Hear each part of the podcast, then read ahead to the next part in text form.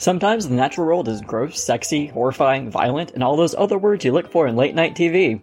This show is intended for mature audiences. So, who's ready to talk about Flipper decaying on the beach? What a way to start. Yeah. Wow. You just win for it. Oh, yeah. I am leading tonight, and therefore it is going to be an experience with a lot of dead shit.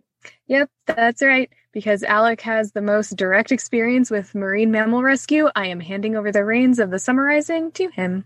I am currently a marine rescue volunteer for a local rescue group. Uh, because of their media policy, I'm not allowed to say who it is, but just trust me, I am trained to do this kind of thing. And honestly, a lot of marine rescue is not what people assume it to be. So, to describe exactly what we're talking about here, we are defining marine animals as the way a marine rescue group would, which is basically any animal that relies heavily or lives in the ocean and or brackish water in an estuary near an ocean. So that's going to be things like sea turtles and manatees and dolphins, as well as other animals kind of nearby related that rely in that area, like otters. Or it could also be something like a pelican. What is being rescued depends on what the area is, as well as what the group is. Different groups specialize in different kinds of animals. So the people that are going to be going to rescue that dolphin aren't necessarily people that are going to be rescuing that seal or that pelican out there.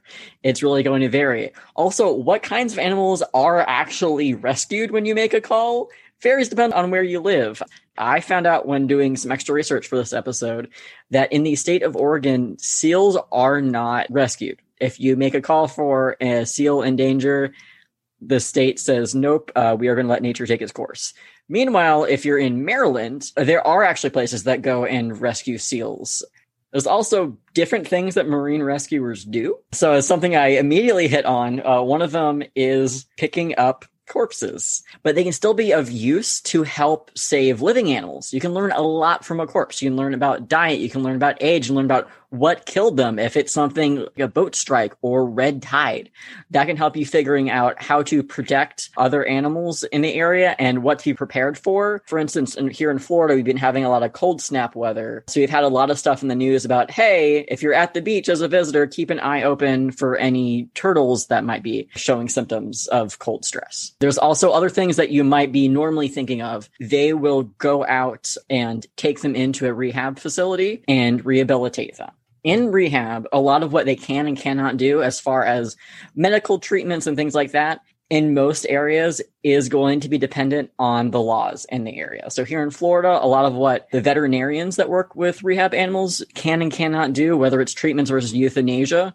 is going to depend on what Florida Fish and Wildlife says that, hey, yes, this is something that's going to help their quality of life, or that's unlikely to work and their quality of life would be really low even if it did. You cannot do that. And as far as final release goes, it's not like the movies where they say, okay, Flipper did a flip and it's now time to release back into the wild because we said so. No, it's also going to come down to the law. These are laws put in place to make sure that these animals can fend them for themselves. Can Flipper actually echolocate and find food? Can that bird of prey still fly and move around, not just to get food, but to get away from other predators and things like that. It really depends on the situation, and that's why laws are in place. And all of this is also saying if you see an animal in distress, the best thing you can do, whether it is marine or not, is to call your local rescue rehab. If you don't know who that is, look up fish and wildlife in your area and they will likely have a website with a list or even be able to tell you who to call uh, that specifically works that kind of animal. Because, like I said, not every group works with every kind of animal. You could easily injure not only yourself, but that animal even worse if you try to do it yourself and you are not trained to. So please contact someone uh, that has know-how how to do it. They will also walk you through on what to do while you're waiting for them to arrive. That rescue and or rehab team will know what to do. Woo! Ta-da. Awesome. Yeah, and April 27th is specifically Marine Mammal Rescue Day. So we're going to be talking about marine mammal rescue in honor of that Awareness Day. So, what are the groups of marine mammals? Pop quiz, go. Uh, uh, I messed this up while we were planning. Uh, dolphins are a marine mammal. Yep. And what are dolphins? A whale. There we go. Whales. That's number one. Pinnipeds, which are seals, sea lions, and otters. Yeah. Or not, se- not otters. Sorry, seals, Yeah. sea lions, and walruses. Uh, you know, I didn't even listen. Shame on me. You could have gotten away with it. But that's Well, then- two, that's another one. yeah, Otters. mustelid, Yeah. otters. All right, we've got two more. We're talking about mammals, right? Yep, mammals, not sea turtles. They're reptiles. Sirenians, like Sirenians. manatees as well as dugongs, which are really rare, but they are still alive, which a lot of people don't know. hmm And number five. Me when I'm drowning. That would not make you a marine mammal because you would not be thriving in that habitat. that is true. Polar bears are technically a marine mammal. ding, ding, ding, ding, ding. Yeah. There we go. Oh, I didn't even think of those. Oh my god. I know. Yeah. Yep. People always forget. Uh, since we already started off the dark humor, you won't have to think about them for much longer anyway. Oh. Yeah. But for now, the main groups of marine mammals are whales, pinnipeds, sea otters, sirenia, the manatees and dugongs, and the polar bears. And a little asterisk for that sea otters. Uh, sometimes it's river otters too. Like here in Florida, a couple of the groups will actually rescue river otters because they're found in those estuary areas as well. Very good point. Yeah. They're all equally evil, though. So That is true. We'll get back to otters one day. So this month we also kind of deviated from the norm and we decided to go with different rescue tales of different species rather than fun facts about one since there's a lot of marine mammals out there. There are so many, and I love all of them so much. If you had to pick a favorite, who was your favorite child? Man. If they were all swirling down a whirlpool and you had to pick Oh. one, you could only grab one. I feel like there's entrapment for me. I mean, my all-time favorite now I like to say is the beluga, but it really kind of depends on the day. You know, I love belugas. I really love spotted dolphins. The vaquita is Mhm. super cute. There aren't many of them left either. But I also love manatees because, like, they're giant potatoes. They're floaty potatoes, as that one meme says. It's great. I said one. I would like to counter and suggest all of them. Choose one group. That group is all of them. You cannot choose marine mammal as a group. yes, I can. No, you can't. I'll leave out the otters. Fair. I'll accept that answer. like I have to pick otters now because they've been left out by both of you. Um, because I genuinely enjoy them so much. My last trip to the zoo with my sister, we watched giant otters, and now they're one of my absolute favorite animals. But I, for long term animal, marine mammals that I love are actually ones that we don't really get here in Florida. It's pinnipeds. Um, Oh, yeah. I've always said if I ended up not studying archosaurs and I studied mammals instead, I would absolutely go for pinnipeds. Seals, sea lions, and walruses are absolutely amazing. They look like a dog that you threw in the pool for too long and adapted to it.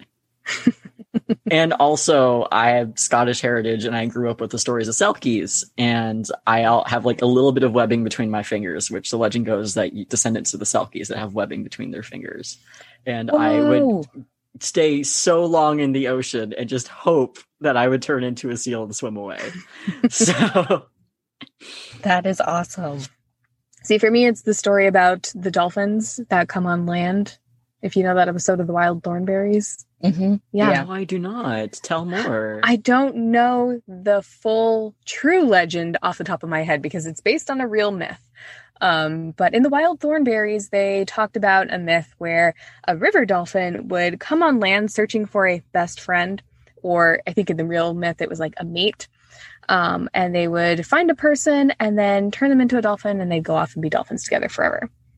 And um, Eliza in the Wild Thornberrys was afraid that her sister was going to be kidnapped by a dolphin and get turned into a dolphin. Whoa. hmm I mean, but also life goals? Yeah, I exactly. So, like, that. I wanted to be turned into a dolphin rather than a seal or a sea lion. I just wanted to be any swimmable creature. Emily's not picky. no, like I'd honestly, I'd be a starfish. That doesn't really swim. Yeah, but Move in water. They they move and just kind of hang out, and yeah, Good I- enough. Okay. I- yeah. Earlier, Alec talked about how typically, most of the time, a lot of these rescue teams are called in to recover corpses. Um, and the idea is that they are going to pick them up and take them away somewhere, either to dispose of them or to donate them to a research lab where necropsies can be performed, samples can be collected and frozen for, for experiments in the future, things like that. Or in certain cases, they might be exploded where they lie. That is amazing. Just kaboom, gone. So this happens not super, super frequently, but I guess I should start out by saying exploding whale carcasses are actually a natural phenomenon, not just something that we do to help get rid of them. There have been instances where larger whales, things like sei whales, fin whales, sperm whales especially, that end up being beached on land, as they're decomposing, the gases build up in their systems. And if you've ever been driving and perhaps seen a deer on the side of the road, they look a little puffy after a while. Same kind of thing. All those gases are building up. And eventually something has, those gases are going to try and escape and they escape via explosion. And so the whale carcass will just go whoosh on its own. And many a beachgoer have been frightened and thought that the remains of these exploded whales were sea monsters, but nope, just nature doing its thing. Delightful. Yeah. I'd argue that that's a monster in itself. Something that explodes and is disgusting. Yeah. Yeah. But uh, actually, about 50 years ago, 50 years ago, as of November 2020, so just a few months ago, was the 50 year anniversary of one of the most prominent whale explosions here in the United States. So in Florence, Oregon, uh, in the 1970s, there was a 45 foot, eight ton sperm whale that washed up on shore. The community wasn't quite sure what to do about this giant sperm whale. And they gathered a whole bunch of people um, from the city council, law enforcement, even a couple of representatives to the public to basically try and figure out what to do. You know, should we uh, try and push it back into the ocean? Uh, should we cut it up ourselves? it was just such a massive animal, and they hadn't really come in contact with anything like this before. But some guy from the Department of Transportation thought of an idea that they could just blow it up. And hopefully uh, it would blow it up essentially into smaller pieces to allow fish or birds or other scavengers things like that to pick away at the remains. So they used half a ton of dynamite that they kind of stuck underneath this whale carcass and it was a news broadcast you can actually still find videos of it i hear that they have been remastered into 4k now at this point oh wow like this was a very popular video to see as the news broadcast in the 70s then when youtube came about it was actually one of the first videos to kind of be recirculated again because it was just so insane. So yeah, you can definitely go look it up. They your discretion it, is advised. Yeah, no, definitely, yeah. But it looks like a small like if you've ever seen pictures of atomic bombs exploding, it's like that. Not quite that big, but like you could see it. And they weren't entirely sure how this was going to go. And ironically too, the engineer who was in charge of this project wasn't even the main proposer of this idea. His boss left on a hunting trip and basically said, okay, you got this, you figure it out. And so this second level engineer was like, what? Uh, so yeah, he says that it was a success, the engineer who did kind of lead this project, but passersby in the area, probably not so much because whale debris was oh, found no. up to a quarter mile away. And uh, a lot of the news reporters, too, like as soon as this thing exploded, there are accounts from a couple of the local news anchors that were there that remember people starting to run away as the bits were falling. And there were some pieces that were so big that actually crushed a couple cars, too. Oh my God. Oh. Um, how do you even claim that on your insurance? Can you imagine not knowing yep. about this though, and then chunks of whale starts falling from the sky? This was another issue. Actually, there was no countdown for this explosion. So, like, I liken it to shuttle launches that happen here in Florida. Typically, there's a countdown, you know, people know when that's going to happen. There wasn't one of these for the whale explosion, as one might think. Surprisingly, you might think that half a ton of dynamite is a lot. It actually wasn't enough. The engineers theorizing if they had used more, it would have exploded this whale into smaller pieces and decreased the amount of large pieces that were flung because larger pieces could build more momentum, have a faster velocity, and cause more damage than if they were smaller pieces. Also, the arrangement of the dynamite was not the best because they ended up putting it too far underneath the carcass to where a lot of the explosion was up instead of just out. Oh boy. D- despite him saying it was a success, I mean, it was. Like, the carcass was no longer there, but still some flaws for sure. But it is actually a widely celebrated event now. Um, and with uh, last year being the 50th anniversary, there were several events that were going to be held, not as large and extravagant as they wanted to, of course, due to COVID, but there were a few kind of gatherings that were put together there. You can visit the beach where it happened, and it's part of the Oregon Dunes National Recreation Area and there is Exploding Whale Memorial Park.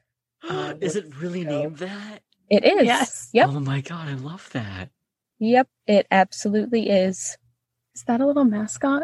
It is a little mascot. Oh just my a, goodness. It's just a passerby in a whale costume. Oh, Um, but yeah, I, I like this story too because this website, OregonLive.com, put together a story about 10 things you could do to celebrate the 50th anniversary of the exploding whale.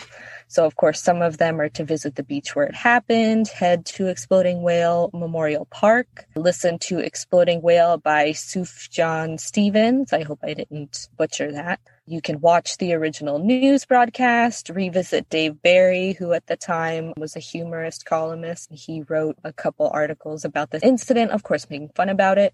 You can also learn about other exploding whale incidents by going to theexplodingwhale.com, where it dedicates itself to documenting all kinds of exploding whale incidents from all over the world. That's fantastic. Yeah. I'm so glad someone's keeping track of that. Yeah, it's very I mean it's a it's a modest website, you know, but still, if you're curious, definitely check it out. I love that this was memorialized with like a named park and a holiday, even though it absolutely crushed in people's cars.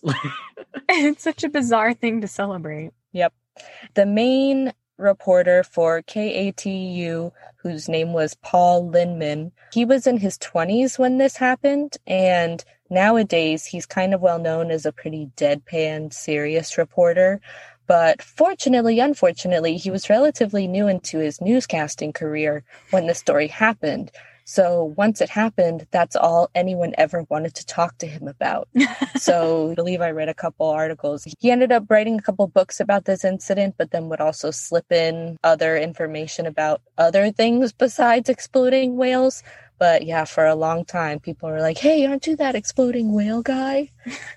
so There are worse things to be known for. sure, sure. I imagine it would get old though. Like, Oh, yes, absolutely.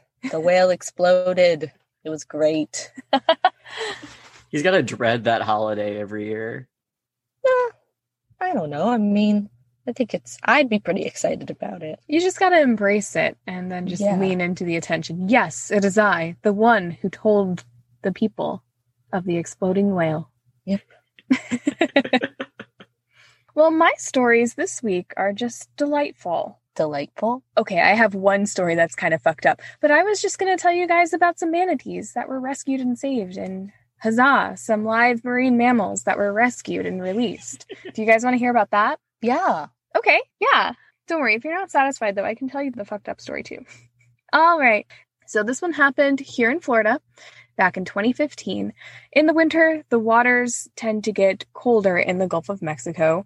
If we have a proper winter here in Florida. Hasn't been happening recently, but in 2015 it was cold enough that the manatees were moving into warmer waters. So often manatees will head into canals because they're warmer bodies of water. They'll go to areas like uh, power plants that have warm waters. They just try to stay warm because they surprisingly don't have as much body fat as you would think. So they need to stay warm in the winters. And in February of 2015, they got themselves into a very bad spot. A group of 19 manatees actually somehow swam into a drain pipe. Did you guys hear about this one? Yeah. No. All right. Well, at least I have one of you Yeah. who hasn't heard it. So I'm giving you one of you something new. So 19 manatees ended up trapped in a drain pipe. Officials had no idea how they had gotten in there, but these poor little manatees were just kind of sitting there and they were stuck. So they had to cut open the drain pipe to access the manatees to lift them out. But a team of firefighters and Florida Fish and Wildlife and a team of rescue and veterinarians from SeaWorld were able to safely remove all 19 manatees, including a little baby, and they received veterinary care from SeaWorld and then were rehabilitated and released back into proper warmer waters. that is adorable. That's amazing. Yeah. And they all made See? it. Yeah, it's it's a delightful, heartwarming story. It was very difficult for them to pull the manatees out, of course, because they're so big. I imagine like Winnie the Pooh kind of thing. Oh yeah. Ki- kind of, yes. As in, they were stuck and they were large and very, very heavy. But not only were they heavy, they were resisting, of course. They were Aw. thrashing and fighting. Some of them put up quite a big fight. So it was a lot of work by the teams involved. Yeah, manatees are very strong. Mhm. I don't They know for some reason, but and there might be some of you out there as well, but I mean, I think manatees wouldn't necessarily be just because they move slow, you know, and and they just kind of bumble ab- about. But no, yeah, they are very very strong. Yeah, but it looked like they were being pulled from the ground instead of from water because of how they had to access the drain pipe. So it was just manatees, what are you doing there? You shouldn't be there. And I almost wanted to create a game for you guys that was about marine mammals being in places they shouldn't be. And sea lions were great. I have so many stories, like little tidbit stories about sea lions who ended up in places they shouldn't, like car dealerships or schools and stuff like that. But the game rapidly dissolved because sea lions have been everywhere. They just wander off and get into everything. I feel like that means we need to do that in a future episode. Yep. I don't know if I can do that because they've been everywhere. They've wandered into every spot imaginable. I'll have to get very, very creative if we have a specific sea lion episode, but it's possible. There are a lot of cute stories around that. So I have to know what was the really fucked up story. Yeah. All right, all right, all right. So in Sussex, so we're hopping to a different country. Back in November of 2014, a male harbor porpoise was found dead in an alley. So keeping on that theme of marine mammals ending up where they shouldn't be. And this porpoise was very old. He had poor body condition. So British Divers Marine Life Rescue said that this porpoise likely washed up on shore after it had died and then was carried to the alley where it was. But upon examining the body, they think it died from essentially starvation and hypothermia. So people kind of ran with that in the media, and there was a widely circulated story about how this porpoise had fucked itself to death. Oh my god. It basically ran out of energy. It starved because all of its resources were being put into mating. So that was the big headline. And in some sense, there is a way that that headline could have originated. During mating season, porpoises, dolphins will put a lot of energy into sperm production to be competitive with other males. So they do use a lot of their resources. And then in an older individual, that energetic demand is going to be a lot higher. So they are, of course, not going to handle that as well as younger individuals. So this one likely just didn't have the energy reserves that it kept up uh, during mating season, died, washed up on shore. So that was the headline that it had fucked itself to death. Not really true, but the story gets a little darker and a little bit more twisted because of human involvement.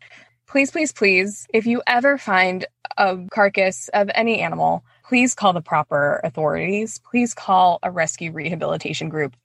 But officials believe their best hypothesis, because they really don't know how this porpoise got to the alleyway, it was over a mile away from the seafront. But they think people picked it up and carried it there and left it in a pool of its own blood as a Halloween prank. Oh. Oh. Yeah. Mm-hmm. It was really messed up, and a small child saw it. A little girl saw it, and somebody else said that she looked so horrified. So, normally, I am all for traumatizing children, but I'm, I'm really not. Don't do that. Don't. This is just too far. Oh man, that is yeah. See, it's really fucked up. I tried to just give you a nice, happy story about some manatees that got a little stuck, but here we are. I'm glad you gave us that as like a precursor to go into that one. Yeah. That's just like what a horrible end for that dolphin. Like Yeah. that's This- just crazy. But I mean, what even was the point of that prank? I mean not, to be gross and it's not scary. funny. I don't know. And you can also Yeah. spread a lot of diseases that way. Oh yeah. Like there's plenty of diseases that can be attracted from especially mammals to humans. They're called zoonotic diseases. And you can end up causing other people to go to the hospital by pulling that kind of shit, Yeah. including yourself. Yeah. Yep. Well, even though we didn't know each other's stories going into this, um, I also have a story about dead dolphins and fucking. I mean, it really seems like what else do dolphins do, right? Uh, drugs. That's going to be our game actually at the end. True, true, true, true. My story is it's somewhat a story and somewhat as a like, hey, guess what? This interesting information that I didn't know before being trained as Marine Rescue Volunteer. Over in University of Tasmania, they actually had 22 students come and help them dissect a dolphin. Uh, it had stranded and actually been preserved in the freezer until they had time to have Dr. Karen Evans, who is trying to do these kinds of necropsies, was able to actually dig into it and learn from this animal. Uh, there was a lot that you can learn from it. She talked about things like age as well as just what's going on physically like blubber can indicate toxin buildup things like that. But something that the students all noticed was the smell.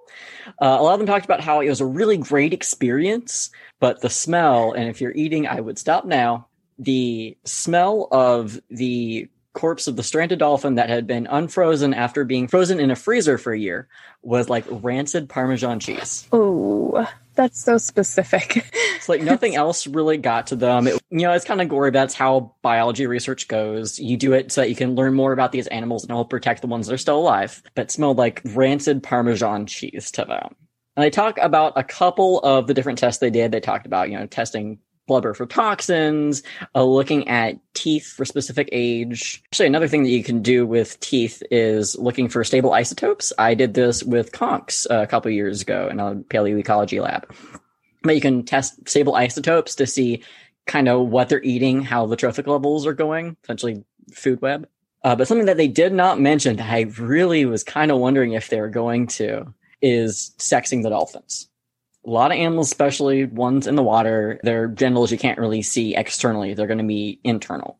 And there is visual way to sex a dolphin. Females, it looks kind of like a division sign where males looks like an exclamation point. But even then, if you have something that's really decaying, or even just if you're doing something where, hey, we're doing this for the government or for a research project, I have to know exactly was this a male or a female, which helps tell us things about the population. You have to do an internal check. It's called digital probing, which means you can have a decaying dolphin that you have to stick your hand up and feel around.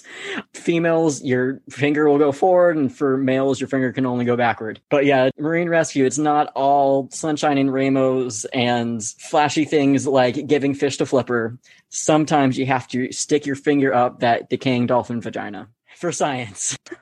You know, it is almost made slightly better by you saying for science.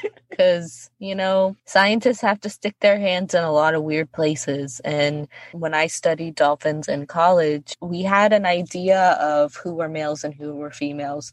We could tell who the females were a lot of times if they had calves with them. But even still, we had a couple of juvenile males actually that would play with the calves, or you could see the calves swimming along with them. And I asked, you know, how do we tell? How do we know? And the surefire way is just to see them kind of swimming around and breaching. And for the males, if their penis is sticking out, that's a pretty good indication. um, but yeah, otherwise, you can't really see those things. So yeah, this is why I chose to assist with cognitive dolphin research.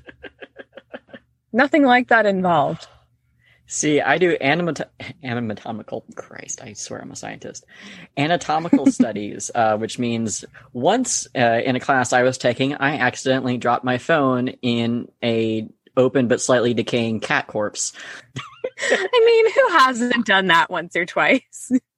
I never did. I never got to. I, I had to carry cat. that thing across campus, and they didn't give me a large enough bag. That was also the same day that PETA was um, protesting some stuff, so that was a fun experience. Oh no. Oh, uh, so speaking of fun experiences, our game is called Pufferfish Pufferfish Pass.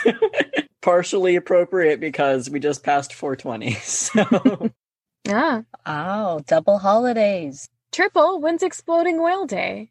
In November. Oh. We still have time to go do a field trip. Right. Yeah. Well, we mentioned it. Yeah, we did. It's less, the 50 year anniversary is less than a year ago. So, yeah. Never too late.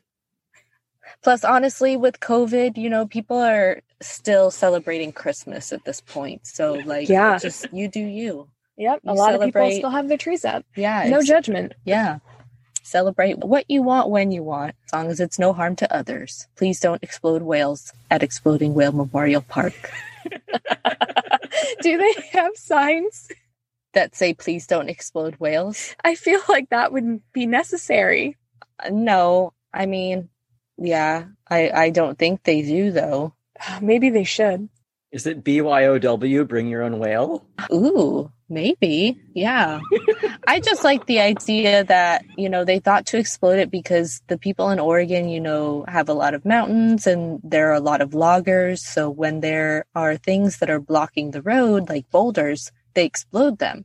So that's exactly the logic they use. Like, you know, this is in a, it's big, it's in a place we don't need it to be. Kaboom. Like, I'm sure it was way more thought out than that. It really doesn't sound like it was. okay, when the people of Oregon come banging down our door in rage, I will just open it and point the way. They admit that it wasn't a very thought out plan. They know that there were some flaws. Fair enough. Fair enough. Anyways.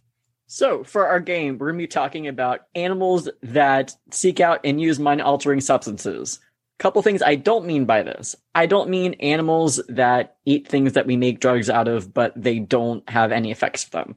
Like the coca tussock moth caterpillars, they eat the coca plant leaves, which the coca plant is what cocaine is made out of and used to be Coca-Cola as well. They actually have a natural immunity to the effects. So not talking about them, they're not seeking out this for the effects. They're just eating and they're not getting any effects at all. Also, not uh, talking about any animals that we test drug addictions on, uh, such as rats. By the way, look up Rat Park. It is a really cool story about why studies should always take in consideration the welfare of the animals and how that actually can affect your research results. Have you heard the thing about, oh, rats sought out drugs in this study above anything else? Um, they changed it so that the rats could actually see and interact with each other, and they would seek out social inter- interaction more than they would in drugs. So, look up Rat Park, one of my favorite stories. What I also do not mean by this is that these substances that we're going to be talking about are all 100% bad all the time. For example, opium is used in painkillers like morphine. Ayahuasca is used safely in spiritual practices by indigenous people to the area that it's native to, like the Amazon. So, don't also mean to demonize any of these substances. They can be used in positive, productive ways as well. What I do mean is animals in the wild seeking out mind altering substances and seem to be experiencing the effects of them. So I'm going to give you this list of animals and a list of various plants, animals, and I don't even what even is lichen classified as? I can't remember. It's, a, It's its is it a own thing. protist. I don't know. No one knows what to do with lichen. Yeah. It's a life Aside- form. It's a life form. Yep. Symbiotic partnership of two organisms, a fungus and an algae. So, It's two things. yep. Yeah, yeah. But we're pretty sure it's at least alive. Yep. We can at least agree on that. Cool. So it's Venom from that movie. I'm going to have you two each pick a pair and try to match them correctly. Your list of animals are jaguar, wallaby, dolphin, dog, reindeer, and bighorn sheep. Your list of substances you have mushrooms, which are hallucinogenic. You've got pufferfish, which are presumed hallucinogenic via their toxins. Lichen, guess what? Hallucinogenic. Poppies, which have opium, which is a painkiller, so something slightly different here at least. Ayahuasca, which you can get DMT from, which is another hallucinogen. And cane toads, which we all know here in Florida, or if you've watched Futurama, are hallucinogens. Or have hallucinogens in them. They're more than that, they're also life forms. So who wants to try to make a pairing first? Oh, oh, it's just a free for all? Yep. Dolphin and pufferfish. That is correct. Yes. There's actually been reports of researchers watching dolphins bite a pufferfish and start acting strange from the effects, and then another one will bite it, but they never bite hard enough to actually eat it. They just bite enough to get it to secrete some of the toxin, get some of that in their system, and then the next one in the pod. And usually juveniles that will be doing this. Figures. So there are some suspicions uh, that they might not enjoy the trip. There are some saying that they might. It's hard to tell. Yeah, we can't ask them. But hence the name of the game. yes, pufferfish, pufferfish pass. I cheated. I knew that one. Yeah. And I got to see, I can't remember if I saw it in real life or I just saw pictures of it in lab while I was photo processing, but I have seen pictures of this event and it was kind of cute. It kind of looked like dogs, you know, it, when they have a tennis ball and they might roll around on the floor and stuff. It's like that, but a dolphin and a pufferfish. 'cause the pufferfish inflates and uh, That does sound adorable. the dolphins. Not for the pufferfish. yeah, just kind of swim around. They don't eat it or anything like that. It's just they have a good time, I guess. Does the pufferfish live? Yeah, they don't bite hard enough Oh. to kill it. It just gets kind of traumatized, but I wasn't sure if it sustained injuries that led to its death. that I don't know. I mean, dolphins typically interact pretty rough, so Yeah. True. probably not on purpose, but hmm there could be some pufferfish fatality. It's truly tragical. Uh, okay, my guess is going to be lichen and jaguars. Nope. Man. Jaguar and ayahuasca? Jaguar and ayahuasca is the match. Woo! Yeah, they will actually have been shown to be chewing on the plant itself and then acting similarly to how you see house cats react to catnip. Another interesting tidbit is that there have been some stories from native cultures saying that they have watched jaguars eat this and that actually increased the animal's hunting abilities. Interesting. I would love to see a study on that. Okay, I'm gonna try again. All right, I'm gonna go- you've got this. Cane toads and wallabies. I'm gonna help you out. Dog and cane toads. You know what? I but it could be arguably correct. Um, I actually don't know. Oh, true. Because, yeah, I'm thinking cane toad found all over Australia. I mean, it is a good point. Is I I didn't see any stories about it, but I could also see it happening. So I haven't found any stories of it, but like half a point for it could actually happen. I don't know. Yeah. Just because no one has seen it doesn't mean it isn't real. Thanks, guys. Just I like appreciate you both. Unicorns? Yeah. Oh boy. Next so one. I guess cane toads and dogs then? Yep, cane toads and dogs, as well as cats and lots of domestic animals. Cane toads are invasive in a lot part of the world, including here in Florida. And there, I saw so many stories online from like various vet blogs and things like that. That dogs, especially, will go and lick cane toads over and over again, even though the cane toads can kill them with enough of that ingested. But they seem to enjoy the high that they get from it. My dog went through a phase where she would dive for every single cane, cane toad that she saw when we took when I took her for a walk, and it was terrifying for me as a dog owner because I was concerned for her safety. but she would just dive bomb every single one that she saw before I could do anything. She was so fast. And she got one once and she had it in her mouth and then like dropped it because it was disgusting, but then tried to bite it again because she wanted to hold it. He was okay. At least your dog said no to drugs. Well, she didn't exactly. She said, Ew, this is making my mouth feel bad. But also, I want that toad. I had to take it from her. Okay, okay, I think I got this one for sure. Oh, but this is okay, okay, okay, okay. You got this. Lichen and reindeer. You're so close. Oh, oh it's lichen and bighorn sheep. Yes, it's lichen and bighorn sheep. But again, reindeer eat lichen too. This is a specific kind that I didn't write down the name. I should have written down the name of it. It was a specific kind that was only found in bighorn sheep area, not in reindeer area. They're there. It's fine. Okay. Is it the wallaby and poppies? Yes, wallabies and poppies. Oh, I just started sweating. Oh, No. Do you remember the scene in The Wizard of Oz where they all fall asleep in the poppy field? Yes, Yeah. of course. That basically happens with wallabies in uh, Oh, yeah, in Australia. They will get into poppy fields and eat the poppies. It's kind of a debate as to whether they're in an area that didn't have any other food or if it was actually for the effects of it. But it happens often enough that it seems to be leaning towards they are going for those effects. But they eat so much that they pass out. They'll be lying in the field of poppies, just like Dorothy and her friends in The Wizard of Oz. silly wallabies. Oh. Speaking of that scene in Wizard of Oz, do you guys know what that substance was made out of? asbestos. what? Yep. Yeah. To a lot of times in films during that time period to recreate snow, they would use asbestos. So they rained down pure asbestos on Judy Garland and her band of pals. Oh no. Yep, It all worked out. Oh. it did, I guess. there was so much poison and death That's true. that they subjected those actors to. Yeah. Tin Man's Paint, my god. Mm-hmm. Mm-hmm. All right, so we do have one pairing left. Well, now Emily has just put away the list. I don't even even get Oh, to see it, but I'm just going to say reindeer and mushrooms because I'm that good and I don't need it. yes, reindeer and hallucinogenic mushrooms. Now, not only the reindeer and the hallucinogenic mushrooms, the people taking care of the reindeer that are farming them realize that oh, the reindeers are you know getting hallucinations from eating these mushrooms. I want those mushrooms.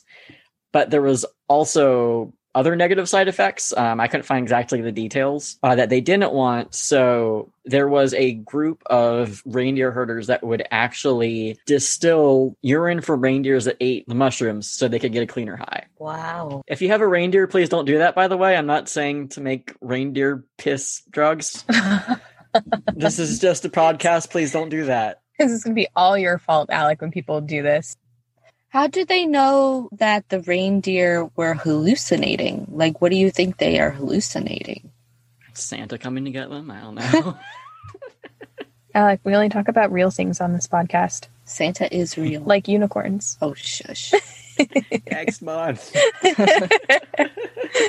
well, speaking of next month, do you want to tell us, unless someone has not heard us been saying it for the past 15 minutes, what next month's topic is? Yes, we're going to talk about unicorns. That's right. We're going to talk about the Siberian unicorn, the unicorn that is actually real, and a couple of tangential related historical accounts and mythological versions of unicorns. So you'll get to hear me talk very unscientifically for a little bit. I apologize, but I love unicorns so much and I'm not ashamed.